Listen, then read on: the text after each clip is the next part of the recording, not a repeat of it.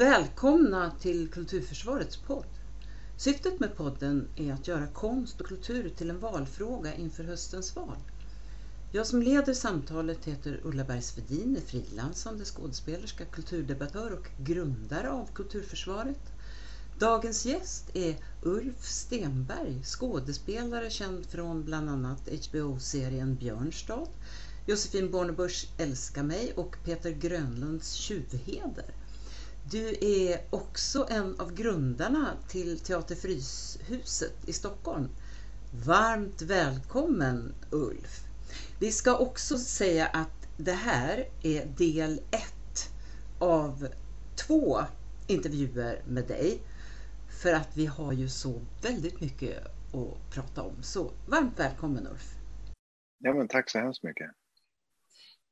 Vem är Ulf Stenberg och vad arbetar du med för närvarande? Ja, vem jag är, det är ju 10 000 kronors frågan. Nej, jag är trebarnspappa och make och norrlänning boende i Sörmland. Så man är väl en massa saker, tänker jag. Men mitt yrke är ju att vara skådespelare och regissör och dramatiker. Och ja, alltså jag tänker att det är väl också mycket av den jag är väl också det jag gör eller har valt att ägna mitt yrkesliv åt. Är väl säkert, kan på något sätt definiera vem man är också. Och då är det väl att jag har en person som har ett intresse för och en naiv tanke om att man kan förändra världen och samhället liksom. Och även om det är det lilla, men att man kan på något sätt driva frågor både i privata och i det professionella livet på något sätt. Det är svårt att hålla käften även privat. Om vi backar lite då till din barndom. Hur var den lilla Ulf, så att säga? Hur såg du ut för honom? Nej, men jag tror egentligen att jag är ganska lik min mellanson som är väldigt glad, pigg, social, rastlös och på det sättet då växte upp väldigt tryggt i en otroligt trygg kärnfamilj, högakademisk. Dock tror jag att det spelar roll att liksom, mina föräldrar kommer från arbetarklass men gjorde en klassresa och blev akademiska personer som gjorde en jättefin resa. Men det har säkert påverkat dem på många sätt. Men jag skulle säga att jag växte upp i ett hem där politik var en del av vardagen. Vi pratade mycket politik. Mina föräldrar var politiskt engagerade. Uppe i Boden där jag är född. Och sen i Umeå då, där jag egentligen växte upp största delen av mitt liv. Så att politik och frågor kring solidaritet. Frågor kring att på något sätt hjälpa människor i utsatta situationer. Det har liksom alltid funnits med mig. Och det är väl det som har drivit mig. Mitt liv bestod mycket av liksom punk. När jag växte upp jag spelade i punkband. Och tänkte att det var det mitt liv skulle gå ut på. Även när jag blev lite äldre och sådär. Att liksom spela punkband och turnera. Och göra bra saker och ibland göra dåliga saker. Men det är ändå de frågorna som har drivit mig. Det kommer jag ihåg från när jag var väldigt, väldigt ung. Att jag hade liksom en känsla av orättvisa. Även om jag inte tyckte att jag på något sätt var offer för en orättvisa. För jag har alltid förstått att jag var ganska privilegierad. Så har jag haft en känsla av att samhället och världen är fruktansvärt orättvis. Och det har gjort mig arg och frustrerad och förändringslysten på något sätt. Skapa förändring och framförallt då kanske att försöka stärka de som är mest utsatta på något sätt. Så det tycker jag har präglat min uppväxt, förutom annat som idrott och kompisar och sådär. Men ja, om man pratar om det i någon typ av bemärkelse, vem jag var när jag var ung och vem jag har blivit idag, så ser jag väl att det är de kopplingarna, tycker jag. Mm. Du spelar ju punkband, men var du, utöver det, hade du andra konstnärliga intressen så att säga också när du var barn och ung? Nej, egentligen inte. Nej, alltså egentligen inte, ska jag säga. Jag kom väldigt sent in i det här med teater och skådespeleri, och jag var med i någon uppsättning på gymnasiet och upptäckte då någon typ av musikteater och tyckte väl det var kul liksom. Det var mer att jag inte hade någon aning om vad fan jag skulle göra. Som tog mig in i liksom att jag började med musik. Jag gick någon musikutbildning efter gymnasiet, men hade ändå fått lite blodad tand på det här med musikteater och tyckte att det var liksom något intressant med det. Och gick då någon skola i Stockholm, musikteater. Där hade jag en teaterlärare som sa att du ska inte hålla på med musikteater, du är skådespelare, du ska hålla på med skådespeleri. Naja. Och då var ju jag liksom, alltså då var jag 20 år typ, och då var jag såhär, men hur fan blir man det liksom? Och då var hon såhär, men då går man till teaterhögskolan. Så tog hon med mig faktiskt dels till Stockholm och Göteborgs teaterhögskolor, och vi kollade på deras slutuppspel. Och då frågade om vad jag tyckte, så jag tycker inte om det liksom. Jag kommer inte ihåg hur jag uttryckte mig, men jag tyckte liksom att det satt bara i huvudet på dem. Det fanns liksom ingen kropp. Utan det var bara de pratade liksom på ett sätt som jag inte riktigt kunde relatera till. De pratade på ett sätt som jag inte tyckte om. Och nu i efterhand kan jag väl tänka mig att det var säkert ganska teatralt då liksom. Kanske i vissa fall lite högtravande och sådär. Så då frågade man vilka skådespelare gillar du? Ja, då nämnde jag några. Tim Roth och lite andra skådespelare. Då sa hon att ja, men det är brittiska skådespelare. Alla mina vänner är brittiska skådespelare. Då sa jag, ja. Då sa hon, då kanske du ska gå teaterhögskola i England. Och då blev det så. Då sökte jag in på en teaterhögskola i England, och så kom jag in, så bodde jag i 4 år. Så ja. Nu hoppar jag mycket framåt i historien. Men det är ja. Helt okej. Ja, men fram till dess så var det liksom mycket snowboardåkning, mycket punk, mycket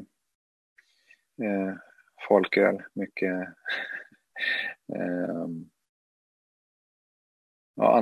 antifascismen var liksom en stor del av mitt liv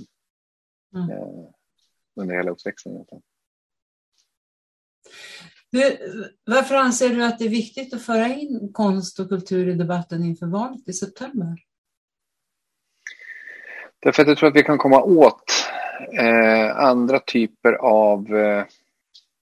vi kan komma med andra argument. Vi kan komma med andra perspektiv. Vi kan väcka andra typer av känslor genom att använda oss av konst och kultur. Jag tror att... det är någonting väldigt basalt i oss människor att vi gillar att ta del av det. Alltså om vi tittar på hur mycket tv-serier som streamas nu för tiden och hur mycket tv-serier som produceras. Det är ett enormt utbud, och det kan väl tyda också på en stor efterfrågan. Liksom. Jag tror att människor gillar att se världen ur ett fiktivt perspektiv. För att det sätter igång andra processer i oss där vi själva får tänka ganska fritt och tolka och känna efter och tänka efter. Och även det dokumentära är ju enormt stort nu. Både i ljudformat och i film och i andra former, så är det dokumentära också på frammarsch. Så att det är inte bara det fiktiva, utan även, jag tror att ta del av det det gör någonting med oss. Det öppnar lite andra dörrar till att förstå saker. Och därför tänker jag att vi har en jättemöjlighet, vi som håller på med det, att faktiskt väcka frågor och tankar och känslor och öppna för nya perspektiv. Och jag tror också att det är bra om man inte bara... Alltså vi har också kört lite fast, tror jag, i den politiska debatten. När man tittar på debattprogram, till exempel partiledardebatter och sådär. Man blir ganska trött i huvudet av att titta på dem och lyssna på dem, för att det är liksom det finns en dramaturgi som man har lagt upp som väldigt jobbig. De ska alltid stå i motsats till varandra på något sätt. Man kan aldrig komma överens om någonting. Man kan aldrig vara överens om de grundläggande saker, utan ska man alltid vinkla det till att man på något sätt är emot varandra för att liksom vinna över röster från varandra. Och det där tror jag är... Det måste finnas andra arenor där vi kan föra politiska samtal. Måste dock säga att jag tyckte Agenda gjorde en jätteintressant grej där de hade partiledardebatt, men också experter som fick kommentera politikernas resonemang. Det var ju otroligt effektivt, tycker jag, för att slå hål på populism, helt enkelt. Att ha experter som helt enkelt får kommentera vad politikerna säger. Då förstår man ju att det finns jättemånga politiker som tar och driver politiska beslut som de vet själva är felaktiga, fast de vet att de kommer vinna röster på det. Och det är ju... Så det tycker jag var smart. Det är verkligen big ups på det. Men scenkonsten och annan konst, vi kan liksom... det jag tror är ett problem, det är att vi inte vill, och jag är definitivt själv skyldig till det, att man har en svårighet, en ovilja att förstå sin politiska motståndare. Alltså man vill inte förstå, man vill inte sätta sig in i hur de tänker, utan man vill bara slå hål på deras liksom argument. Och det vi gör på Teater Fryshuset, som jag arbetar på, är ju på något sätt, inte alltid, men i ganska många fall så är det på något sätt att vi tar ett förövarperspektiv, eller vi tittar på olika samhällsföreteelser ur förövarperspektivet, att försöka förstå förövaren, försöka förstå varför blir man gängkriminell, eller varför blir man nynazist eller fotbollshuligan eller självskadare. Och det är ju för att skapa en förståelse för att vi också ska kunna komma åt den problematiken. På samma sätt som man skulle ju så jävla gärna vilja till exempel förstå, hur tänker Putin? Hur tänker han just nu? Vad är det han har? Vi kan bara gissa och analysera utifrån vad han gör och vad han säger. Men vi skulle ju väldigt gärna vilja förstå hur han resonerar och tänker, för det skulle kunna ge oss verktyg att på något sätt bemöta honom. Och det är väl det vi inom scenkonsten kan göra. Vi kan flytta de här perspektiven, vi kan vända och vrida på olika saker för att skapa större förståelse och på det sättet också hitta nya vägar framåt, nya lösningar. Just det. Och du grundade ju Teater Fryshuset just tillsammans med Emil Rosén Adsten. Så berätta lite om, vad är Teater Fryshuset och hur kom det sig att ni startade den? Alltså Teater Fryshuset startade vi för snart 15 år sedan, och det är det grundade sig egentligen bara med en tanke på att skapa scenkonst som vi själva skulle vilja betala pengar för att gå och se. Det var så enkelt var det liksom. Jag jobbade som skådespelare inom teater, och Emil jobbade som dansare med olika danskompanier på olika operahus och sådär. Ja. Och vi var väl rätt trötta på att spela föreställningar som vi själva aldrig skulle gå och se. Och vi har känt varandra sedan vi var 7 år. Vi har känt varandra i princip hela livet, följts åt liksom. Och då bestämde vi oss för att göra en föreställning som vi själva skulle vilja gå och se. Och det blev vår första föreställning, som heter Topboy, en huliganberättelse. Och den var väldigt självbiografisk. Vi var då Jag var 27 kanske, 27-28 och Emil är ett år äldre än mig då. Och då hade vi känt varandra som sagt 20 år någonting och märkt att vi hade förändrats. Jag hade bott i London i 4 år och Emil hade bott på andra ställen och dansat och sådär. Och när vi började umgås igen, när vi båda bodde i Stockholm, så märkte vi att vi båda hade förändrats. Jag märkte att Emil hade förändrats väldigt mycket och han märkte att jag hade förändrats mycket. Och framförallt i våran, liksom, våran manlighetsroll hade liksom ändrats. Mm. Och det var det vi började diskutera, den manliga, vad är det som har hänt? Liksom, vad har hänt med dig? Varför har du blivit mycket mjukare i kanterna och skörare och sådana där saker som vi inte riktigt var tidigare? Och det var en sån diskussion som började den processen. Så det var egentligen det vi ville göra. Vi ville göra en föreställning kring manlig identitet och manlighet och den resan vi själva hade gjort fram tills dess. Liksom. Och också såklart fascinationen och dragningen till våld som vi båda hade haft. Att vi hade liksom utövat våld och hållit på med det på olika sätt och av olika anledningar. Och det hade vi lite svårt att relatera till då. Jag kände att det där var liksom en annan tid och nästan en annan person. Så det var mycket en diskussion kring manlig identitet och kopplat till våld. Och då blev det den här huliganberättelsen för att vi kände att det var den typen av subkultur som bäst skulle beskriva det vi själva hade känt när vi var yngre. Vi kände att hade vi varit unga idag så är det den subkulturen som hade stått oss närmast. Liksom. Just att man kanske vill slåss bara för våldets skull. Även om man hade liksom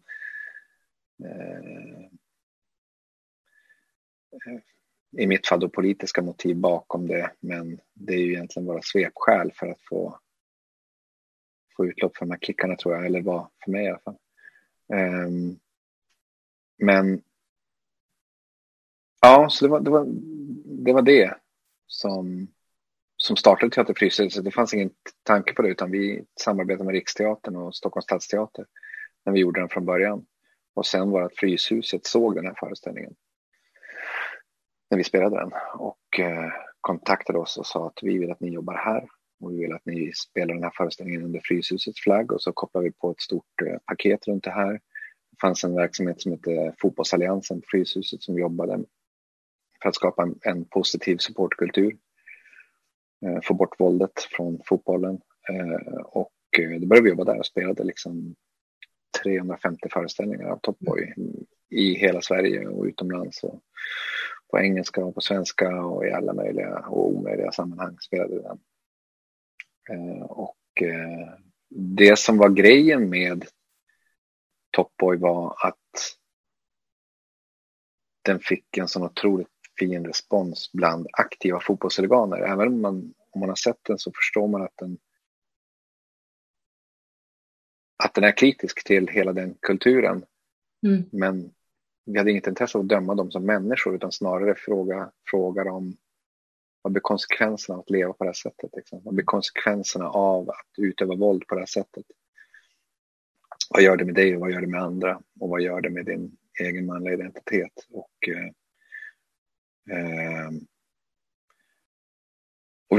vi spelade liksom föreställningar för en fullsatt teater med bara fotbollshuliganer och hade liksom samtal med dem efteråt och prata med dem om manlig identitet, om deras upplevelser av att leva i den världen och den landade väl, vi upplevde det som att den landade väldigt, väldigt väl i den miljön och den var väldigt vi fick väldigt fin kontakt med många personer och även flera liksom faktiska avhopp från den miljön där pjäsen spelade en del. Det är klart att det fanns säkert många anledningar att de hoppade av men att de såg föreställningen och träffade oss och fick en relation till oss var liksom den sista droppen som gjorde att de valde att kliva av och tog ibland hjälp av oss då för att göra det. Och då började vi inse att det finns liksom, någonstans har vi uppfunnit en metod som vi kan använda oss av. Vi måste kunna applicera den här metoden på andra ämnen, annan problematik. Och det var då vi startade egentligen Teater Fryshuset, för att skapa fler sådana här föreställningar som riktar in sig på destruktiva utanförskap, har vi definierat som. Vi gör föreställningar om destruktiva utanförskap. Men du, när, och vi jobbar alltid att de tog hjälp av er, innebär det att ni också hade kontakt med dem vid sidan av de här samtalen ni hade efter? Ja. Många hade vi kontakt med i många år efteråt. En del har vi fortfarande kontakt med, så att det är ju en jättestor del av vårt jobb, är ju de här relationsskapande arbetet. Det håller vi på med hela tiden. Det är den största delen av vårt arbete. Det är att skapa nya och bibehålla gamla relationer inom de miljöer som vi väljer att spegla.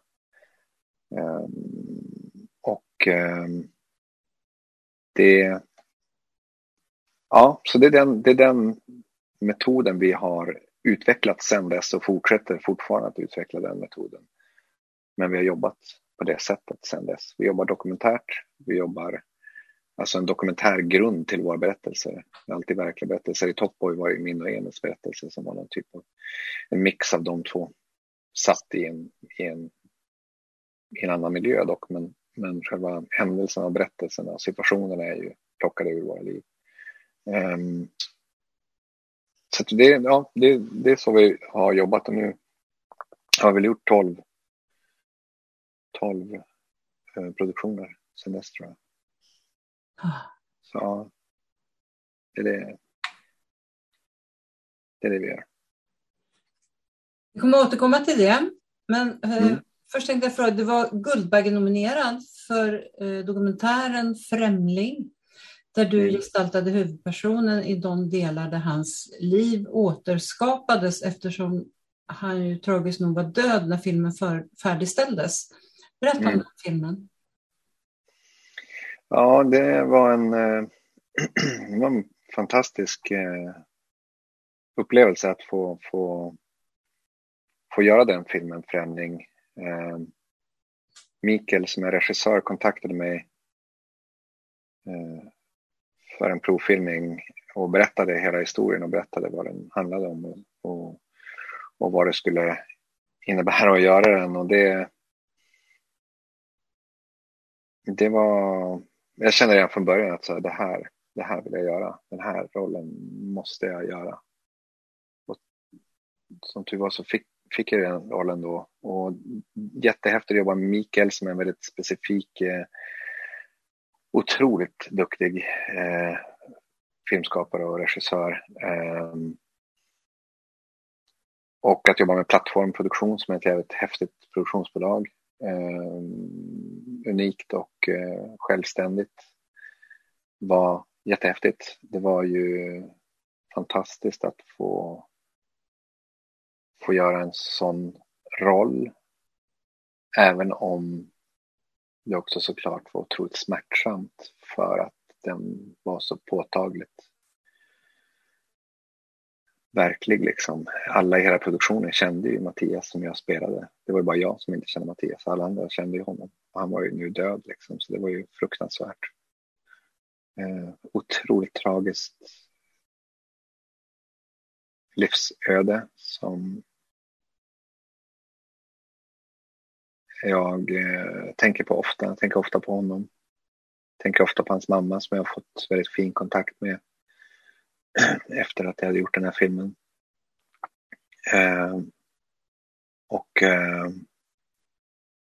Jag vet inte vad man ska säga mer än att det var lite sådär känslan av lite once in a lifetime grej att göra en sån otroligt liksom skör och berättelse. För Mikael var ju, jag menar, det var ju hans bästa vän. Och jag skulle på något sätt ge ett fiktivt liv åt hans bästa vän. Det var ju väldigt speciellt uppdrag att göra. Jag tycker Mikael var jävligt fin i det och tolerant i att låta mig göra det. Sen var det klart att han regisserade mig väldigt väl, men någonstans måste ju jag också få göra mina tolkningar. Och det tyckte jag han var jäkligt fint. Sen var det ju otroligt häftigt. Alltså att när vi hade premiären var i Köpenhamn, så jag och min fru åkte dit, och då fick jag för första gången träffa delar av Mikael, eller Mattias familj, alltså den killen som jag spelade. Hans mamma var där och hans syster var där och andra vänner och familj, och det var väldigt fint och otroligt speciellt. Jag trodde inte att de skulle ta emot det så bra, eller ta emot mig så bra. Mm. Men det gjorde de verkligen. Det var ett väldigt fint möte. Det känns ju speciellt att spela någons avlidne son liksom. Och dessutom var det inte så himla länge sedan han gick bort när filmen hade premiär. Så att... Men ja, vi har fortfarande kontakt, och då jag och hans mamma, och det känns jättefint och bra. Och ja, värdefullt. Man kan liksom inte, det är samma sak som jag tror med teatern som vi håller på med på Teater Fryshuset, och även när man gör en sån här film, man kan liksom inte bara göra den och tänka att det här är bara en roll liksom. Man måste ha respekt för vad det är man ger sig in i, och en förståelse för vad det är man ger sig in i. Man är faktiskt inne i folks verkliga liv och rör runt, och då måste man förstå att då går man in med lite andra, det är en annan insats att gå in med helt enkelt. Mm. Och det måste man ha respekt för, annars tror man ska avstå. Då ska man inte göra det. Om man tänker att jag är skådis, det här är ett jobb. Utan det är någonting annat. Precis, det var ju en väldigt speciell historia han var med om, Mattias, som du gestaltar. Ska du berätta för de som inte vet vad det handlar om? Jo, men det man kan säga är väl att Mattias levde ungefär som jag gör. Han hade små barn, han var frilansande skådespelare, och han blev indragen i ett företag genom ytligt bekanta, kan man nog säga. Alltså inte nära vänner, men han kände dem lite så. Och de rekryterade in honom i ett företag som han sen egentligen utan att förstå det själv blev någon typ av målvakt för. Så att när det här företaget gick omkull så drogs han in i en ekonomisk jättehärva där det visade sig att de här personerna var grovt kriminella, och egentligen påstod sen att han hade en skuld på liksom otroligt mycket pengar till dem. Så att han blev alltså skyldig de här väldigt mycket pengar utan att själv ha förstått hur det riktigt har gått till. Men han förstod ju vad konsekvenserna av att inte betala pengarna skulle bli. Så att han fick börja försöka samla ihop de här pengarna, bland annat genom att driva in pengar från andra kriminella, från andra låntagare som hade lånat pengar av de här killarna.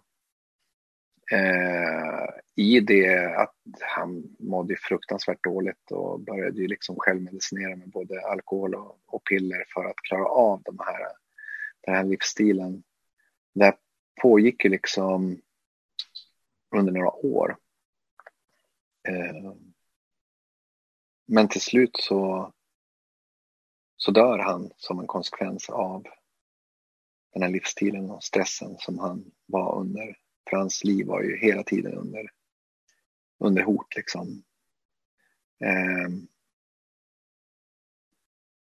Så det var det, och han dör faktiskt när han har betalat av alla pengarna. Han lyckas betala av en enorm summa pengar. Och när han har betalat av den så dör han av det man kallar för broken heart syndrome, som är liksom att hjärtat, som jag förstår det, spricker för att det har varit för stor påfrestning under för lång tid. Mm. Men då hade han berättat det här för sin vän? Ja, han gjorde ju det väldigt, väldigt sent. Han gjorde ju det när han redan var djupt involverad i det här. Mm. Men han hade ju levt liksom ett dubbelliv. Mm. På utsidan så såg jag hans liv ut som mitt. Vanlig jävla småbarnsfarsa med vanliga vardagsbekymmer som försöker få saker och ting och liksom livspusslet att gå ihop. Men på sidan av det så levde ju han ett helt annat liv. I en helt annan miljö. Med helt andra människor. Och det berättade han till slut för Mikael som gjorde den här filmen. Och då bestämde de sig för att göra en dokumentär om det. Men mitt i den dokumentären så dör ju Mattias. Och då bestämde sig Mikael för att berätta klart historien så som Mattias hade berättat den för honom. Mm. Och det är där liksom min roll kommer in i bilden, är att berätta klart historien. Allt det som Mattias hade berättat för Mikael som vi sen återskapade. Mm. En väldigt speciell film, fantastisk film tycker jag. Helt oberoende av min medverkan, men det är en fantastisk film. Ja. Du har också sagt att det finns en röd tråd mellan Teater Fryshuset, dokumentären Främling som du nyss har berättat om, och en annan dokumentär där du var programledare som heter Min livstid. Där ni besökte 5 svenska fängelser och lyssnade på de frihetsberövades historier om vad läsning och kommunikation i brev betyder för dem. Mm. Berätta om vad som kom fram i de berättelserna. Ja, alltså det som kom fram, det var en dokumentärserie som egentligen undersökte liksom det skrivna ordets betydelse för personer som sitter frihetsberövade. Och ja, men det hade så olika funktion för olika personer. Vissa skrev ju själva, eller många skrev ju själva brev till andra, till både folk på utsidan men också folk som satt på andra avdelningar eller andra anstalter liksom. Så var det många som konsumerade mycket litteratur. Det var en som jag till exempel vi läste en bok tillsammans, alltså samtidigt. Han läste den när han satt inne och jag läste den ute och så diskuterade vi boken och sådär. Men vi pratade mycket om liksom vad det hade för roll för dem, och då var ju väldigt tydligt att när man är väldigt begränsad i sitt liv så får det en otroligt stor betydelse, och för vissa personer var det ju livsavgörande beslut som togs på grund av böcker de hade läst eller liksom tagit del av. Det var jäkligt intressant. Men också träffade vi på personer. Jag träffade en kille som inte hade något språk egentligen överhuvudtaget. Han var dövstum och kunde inte läsa och kunde inte skriva och kunde inte teckenspråk. Han hade liksom uppfunnit sitt eget teckenspråk på något sätt, som det var faktiskt jävligt fint, för det var en kille inne på hans avdelning på anstalten som hade lärt sig hans teckenspråk, så han kunde i alla fall prata med honom. Han hade tagit sig tid och lärt sig hans. Men jag hade liksom en tolk med mig. Ah. Och det var flera gånger som tolken inte förstod vad han sa. För att det var så mycket som var liksom hittepå och lite egna versioner av teckenspråk. Och så var det jätteofta som vi fick försöka. Han fick ta om och försöka förklara. Ibland skrev han lappar. Och det var väldigt svårt för mig att förstå vad han menade i det han skrev. Liksom. Så att så dålig på att skriva var han. Att han kunde inte kommunicera. Han skriver till mig fortfarande ibland på Messenger faktiskt. Och ganska ofta får jag fråga, hur menar du nu? Eller vad är det du försöker liksom? För att han har inget språk skriva med. Och då förstår man ju också hans otroliga utsatthet. Han muckade faktiskt när vi gjorde den här serien, så vi var med när han muckade, när han liksom blev frigiven från fängelse. Han kom ut på parkeringen utanför Hallanstalten, som är en hög säkerhetsklass.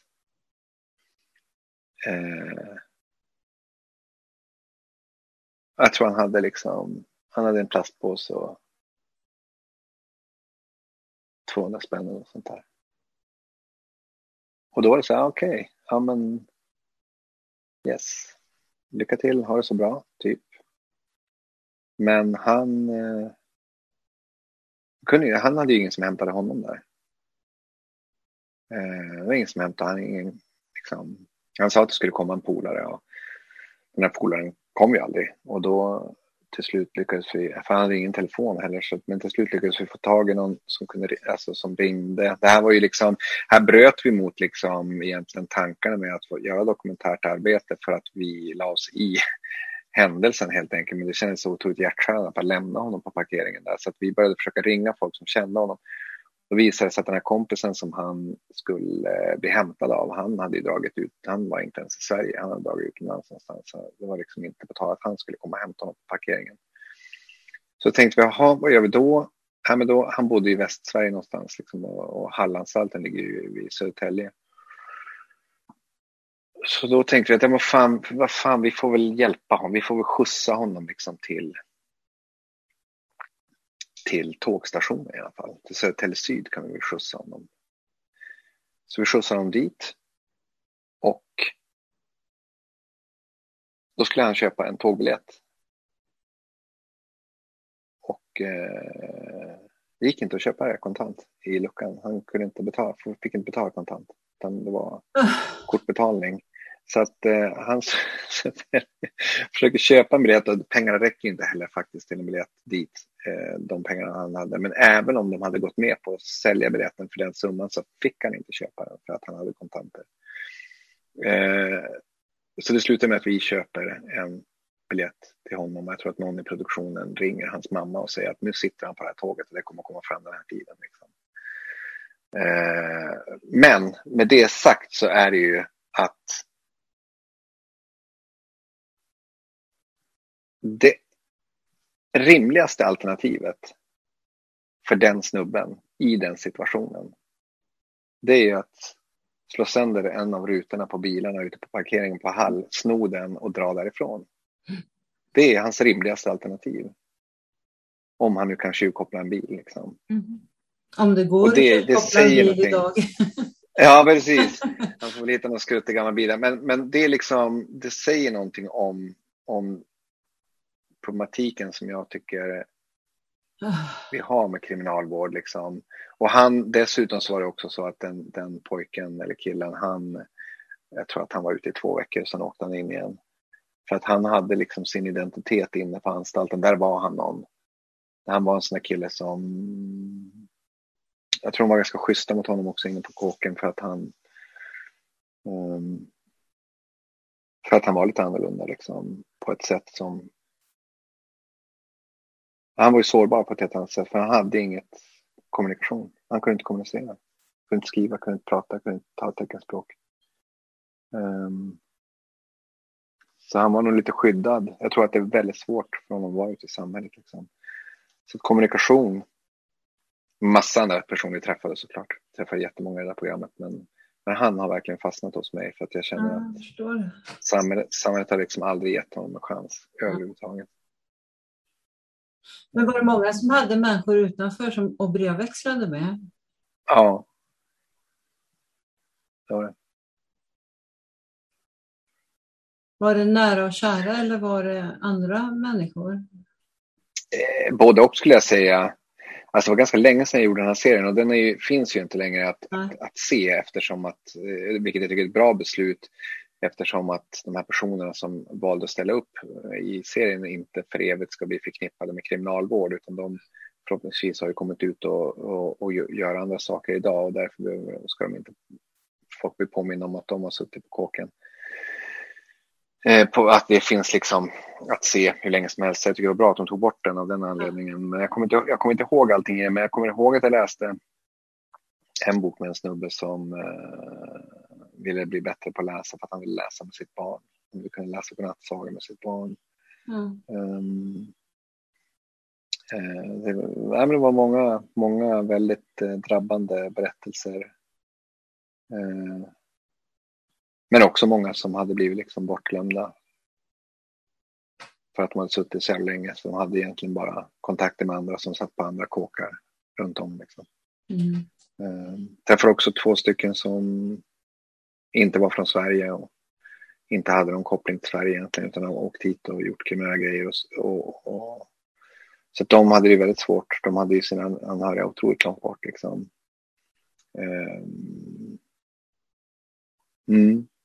Det var fantastiskt intressant.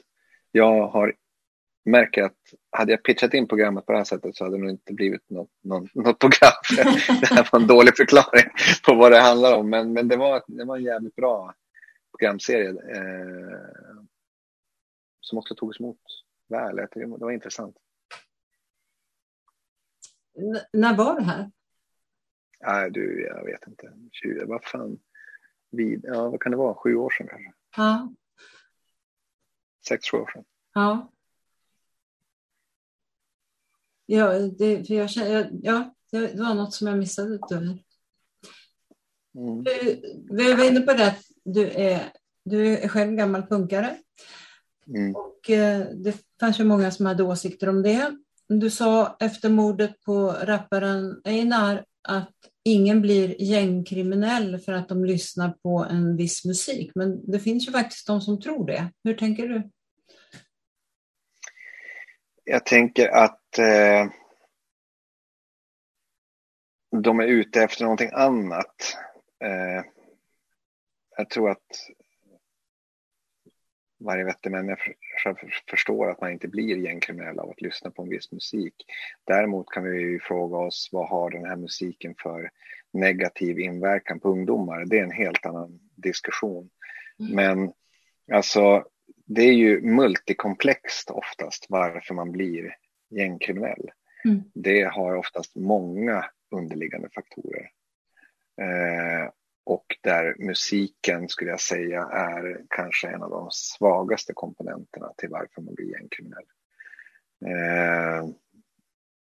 Sen kan man ju ifrågasätta rappare som glorifierar gänglivsstilen av andra skäl. Men, liksom, men att det skulle vara ett samhällsproblem att den musiken spelas för att ungdomar blir helt galna och börjar skjuta ihjäl varandra. Det är ett dumt argument, för så ser det inte ut. Men nej, jag tycker att vuxenvärlden lyssnar fel på gangsterrappen. Jag tror att de lyssnar på det på fel sätt. Om vi istället för att förfäras över vad de säger och sjunger om eller rappar om i sina låtar och istället försöker förstå vad de försöker säga, så skulle den få en helt annan funktion. Det är ju ett inifrån perspektiv från den världen, där de ger uttryck för hur den världen ser ut och hur den fungerar. Och det skulle vi kunna lära oss otroligt mycket av om vi la det örat till istället.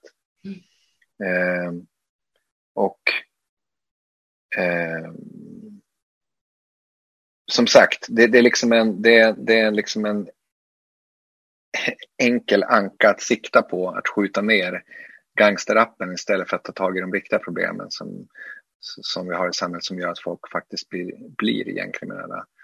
Och det är ju att växa upp med en känsla av hopplöshet och en känsla av att vara mindre värd och att vara en liksom second class citizen. Och när man dessutom skapar områden där det är en utbredd känsla och uppfattning av att man har mycket, mycket sämre förutsättningar än de andra i samhället, så skapar det en kultur och en känsla av att inte ha samma värde. Och det tror jag är livsfarligt. Det är liksom klyftorna i samhället som är boven i dramat, det är inte gangsterrappen. Sen får ju varje gangsterrappare ta sitt eget ansvar om vad deras roll är. Men den konstnärliga friheten måste de ju ha, att få uttrycka sin verklighet. Vi kan liksom inte begränsa det till att vi bara vill höra om positiva verkligheter. Det vore ju helt idiotiskt. Så att ja, på något sätt är det liksom en icke-diskussion, tycker jag. Och jag blir också provocerad av att det blir en diskussion Jag är ingen expert på hiphop och rap, så att jag ska inte ge mig in i de diskussionerna. Jag kan bara prata om det från ett principiellt perspektiv, och det tycker jag är liksom, alla förstår att det blir omöjligt att dra en gräns. Var ska vi dra den gränsen? Vad ska man få rappa om? Vad ska man inte få rappa om? Vem ska få rappa om det? Och vem ska inte få rappa om det? Det blir liksom, det är omöjliga gränsdragningar. Det går inte att dra de gränserna. Ska man inte få spelas i radio om man är dömd för brott? Nej. Om man har avtjänat sitt straff då? Då är man ju en fri människa. Ska man fortfarande inte få spelas då? Eller vad ska det vara för brott som man ska dömas för? Vem ska bestämma vilka brott? Får man vara partiledare om man är större brottsregistret? Ja, men precis, till exempel. Så att det är liksom, jag tycker det är en icke-diskussion, och jag tycker att det är en, det är bara en dimridå för att egentligen prata om de riktiga problemen. Och de problemen har vi skapat gemensamt. Och vi som lever privilegierat och har ett socialt och ekonomiskt välbeställt liv, vi är också en bricka i det spelet. Vi är också en pusselbit i det. Vi har också ett ansvar för hur det ser ut i de områdena där det är som sämst. För att det är liksom, samhället är en organism som hänger ihop. Och så att prata om ojämlikhet, prata om klyftorna i samhället som dessutom fortfarande växer, och om jag är rätt informerad växer snabbast av alla OECD-länder. Prata om det. Skippa snacket om gangsterrappen, det kan vi ta sen när jag löst de här problemen. Ja, men det blir lite märkligt. Ja, men när vi liksom har rätt ut problemen med den strukturella rasismen i samhället, som gör att det är så mycket svårare att få en jämbördig utbildning, att få en bostad, att få ett arbete, om du har ett liksom utomeuropeiskt klingande namn och utseende.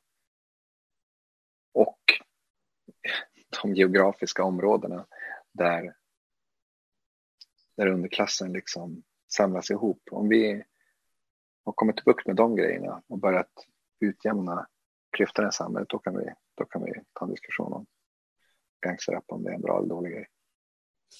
Ja, men det är ju inte barn och unga som bygger samhället, så att säga. Nej. Om de reagerar på det. Och du har ju också sagt klokt, tycker jag, att vuxna fokuserar på hur unga säger något och inte lyssnar på vad de säger. Och det verkligen. Tror jag är viktigt att komma ihåg. Jag tycker det. Verkligen, och jag tycker att de som håller på med någon typ av samtida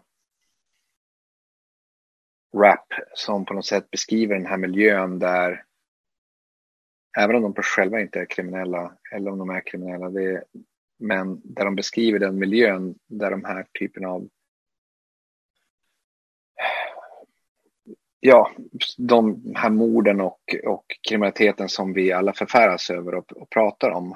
De musiker som beskriver den miljön ur ett inifrån perspektiv sitter ju på en enorm kunskap. Och det är den kunskapen vi måste lyssna på. Vi måste höra, vad är det de säger? Hur beskriver de den här miljön? Vad är det som sker i de här konflikterna? Varför uppstår de här konflikterna? Och vad är det för typ av normer som råder i de här miljöerna? För då lär vi oss någonting. Precis. Sen som sagt, var man och kvinna får ta ansvar för vad de själv säger och så vidare. Men då har vi ju ett juridiskt system som kontrollerar. Ja, förhoppningsvis än så länge finns ju politiker som nu tycker att man ska ha folkdomstolar. Det tycker jag låter obehagligt. Men... ja, det är nog ganska dåligt. Du, Teater Fryshuset samarbetar med Dramaten också, så att ni spelar föreställningar där. Hur fungerar det? Och hur landar det, så att säga? Jo, alltså, vi har samarbetat med Dramaten i 6 år nu, tror jag. Och det har fungerat väldigt, väldigt bra. Vi är jävligt nöjda med det samarbetet och tycker att det har fyllt den funktionen som vi vill att det ska göra, och jag tror också att det har fyllt den funktionen som de vill att det ska göra. Vi kommer ju från lite olika håll liksom. De är finrummet och nationalscenen och vi är inte det. Dramaten har både liksom ett otroligt privilegium men också ett ok av att vara just Dramaten. Det finns massa förutfattade meningar om vad Dramaten är och vad de gör. Men det finns också såklart en otrolig, ett privilegium att vara liksom nationalscen och ha den högaktningen som de har. Men med det så kommer det också ett ansvar. Och det är ett ansvar att de ska vara en scen för alla. Är man nationalscen så ska man också berätta historier som är relevanta för alla. Det kan inte vara att Dramaten bara gör uppsättningar för en elit. Mm.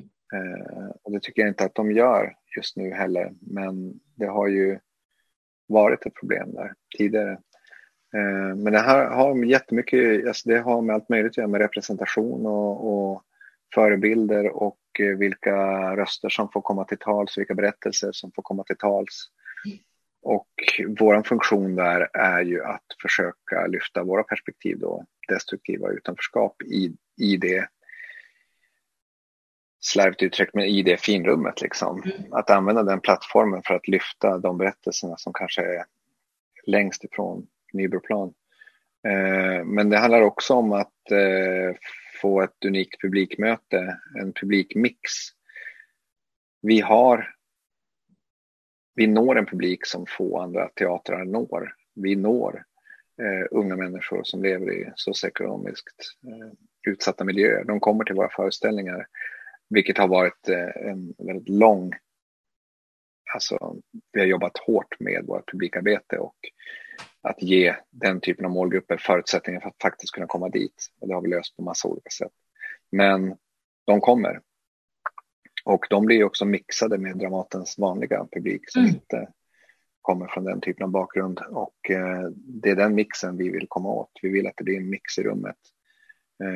Om vi berättar föreställningen Klippan eller Fuck alla till exempel som jag har gjort nu senast här, så är det kanske personer... Vi vill nå både de som ska känna sig stärkta av att de inte är ensamma. Att de kan känna igen sig i den här berättelsen och känna att nej, jag är inte ensam. Om det sätts upp på nationalscenen så måste det betyda att det finns fler som har det här problemet än jag. För annars hade det inte varit relevant. Att en känsla av att bli bekräftad och en känsla av att, ja, som sagt, inte känns ensam. Mm. Samtidigt som vi också når en publik som inte har en jävla aning om den här typen av problem. Mm. Och det tycker jag vi når på Dramaten och i båda de grupperna. Och det är jättehäftigt. Och i de samtal, vi har alltid publiksamtal efter våra föreställningar. Och vi har alltid haft i alla år. Mm. Och det är de samtalen man vill komma åt. Föreställningen är ett verktyg för att nå fram till samtalet efter föreställningen. Då har man liksom en gemensam utgångspunkt i vad det är man ska prata om. Och de samtalen är otroligt intressanta. Och ibland genererar fantastiska samhällsinitiativ eller andra saker. Eller både på grupp och på personligt, liksom, enskilda individer som tar andra beslut. Eller organisationer eller företag eller myndigheter. Så att det är jättehäftigt. Stannar så att säga båda kategorierna publik på de här samtalen? Absolut, alla stannar kvar. Det är en del av, ingen får, eller man får, vi låser in dem, men det är ingen som går, utan vi säger det tydligt innan att efter föreställningen så sitter kvar, för då är det ett samtal. Och vi håller dem ganska korta, runt 20-30 minuter för att man ska orka sitta kvar. Men det är fantastiskt. Det har skett fantastiska saker utifrån de samtalen. Som man inte kan förutspå innan. Man kan inte veta det. Man kan inte veta att det råkar sitta en svinstor företagsledare där. Samtidigt som det sitter ett helt gäng kids från Husby i samma publik. Och det blir ett väldigt hätskt samtal efteråt där Det fanns också en tydlig kultur, vad ska jag säga, en väldigt van Dramatenkulturpublik där, som tyckte att de här husungdomarna uttryckte sig på, med ett ovårdat språk och så vidare i den här efterdiskussionen. Och så då var det lite spänningar i rummet. Det var ganska kul eller liksom intressant att se hur två världar möttes när ungdomarna pratade bara så som de pratar och blev direkt liksom ja, men tillsagda att liksom inte prata på det sättet för att man använder olika slangord och så vidare. Det var ganska märkligt. Men i det sammanhanget så var det också en stor företagsledare som sitter på enorma resurser. Och han frågade de här, vad vill ni ha? Vad är det ni behöver? Och då sa de, vi behöver jobb. Vi behöver ju en framtid. Då sa han, ja, jag kan ge det. Alla ni här inne i rummet. Jag kommer stå här vid dörren när ni går ut. Jag kommer ge er min mejladress. Alla som mejlar mig kommer få ett jobb. Wow. Och det fick de. Och han byggde upp det där. Han byggde upp det där. Så första sommaren så kommer jag inte ihåg hur många det var, men det var ett ganska stort antal personer som han gav sommarjobb. Den sommaren, det var ju unga personer från Husby. Så de fick sommarjobb. Och där la han upp, han tog hjälp av några fysiska personer som förklarade att många av de här kanske inte har, de kommer inte äta frukost när de kommer inte, ja, det ena och det andra. Så han varje dag började på deras kontor. Då fick de först en frukost. Och sen gick de ut och arbetade på förmiddagen. Jag tror de gick i parker och plockade skräp eller vad det var. Någonting liksom sommarjobbsmässigt. Och sen så gick de tillbaka till kontoret där de fick en lunch. Och sen åkte de ut på studiebesök på antingen på arbetsplatser eller på universitet. Åkte till AstraZeneca och fick höra hur det funkade där och vilka som jobbade där och vad de gjorde och vad man behövde för utbildningar för att komma dit. Eller på massa olika arbetsplatser. Varje dag var det ett studiebesök. Eller på ett universitet där man fick komma till en institution och se hur det funkade där på den eller fakultet eller vad det heter. Wow. Och nu senast förra sommaren, det här har de gjort alltså, det här var ju 2017. Och de har gjort det varje år. 2018, sommaren 2018 var första året och nu har de gjort det varje år. Och jag tror att de hade 1000 ungdomar i somras. Oj. Så att sånt kan hända av en teaterfryshuset-föreställning. Och det kan man inte förutse. Man kan inte veta det. Man kan inte planera för det. Man kan inte ens lägga upp en boll för det. Utan man får bara... När sånt händer så är det helt jävla fantastiskt. Men det handlar om... Och då är vi tillbaka på det här vi pratade om i början av den här diskussionen. Varför är scenkonsten viktig i det politiska samtalet? Jo, för att det väcker känslor. Det väckte känslor hos de här ungdomarna. Det väckte känslor hos de här kultureliten. Och det väckte uppenbarligen känslor hos den här företagsledaren. Alla blev berörda av berättelsen. Som, vad fan ska vi göra då? Vad fan kan vi göra åt det här? Liksom? Ungdomarna skjuter ihjäl varandra. Vad fan ska vi göra? Och så kom de på någonting. Och så gjorde de det. Såklart med en person som hade fantastiska resurser. Men liksom...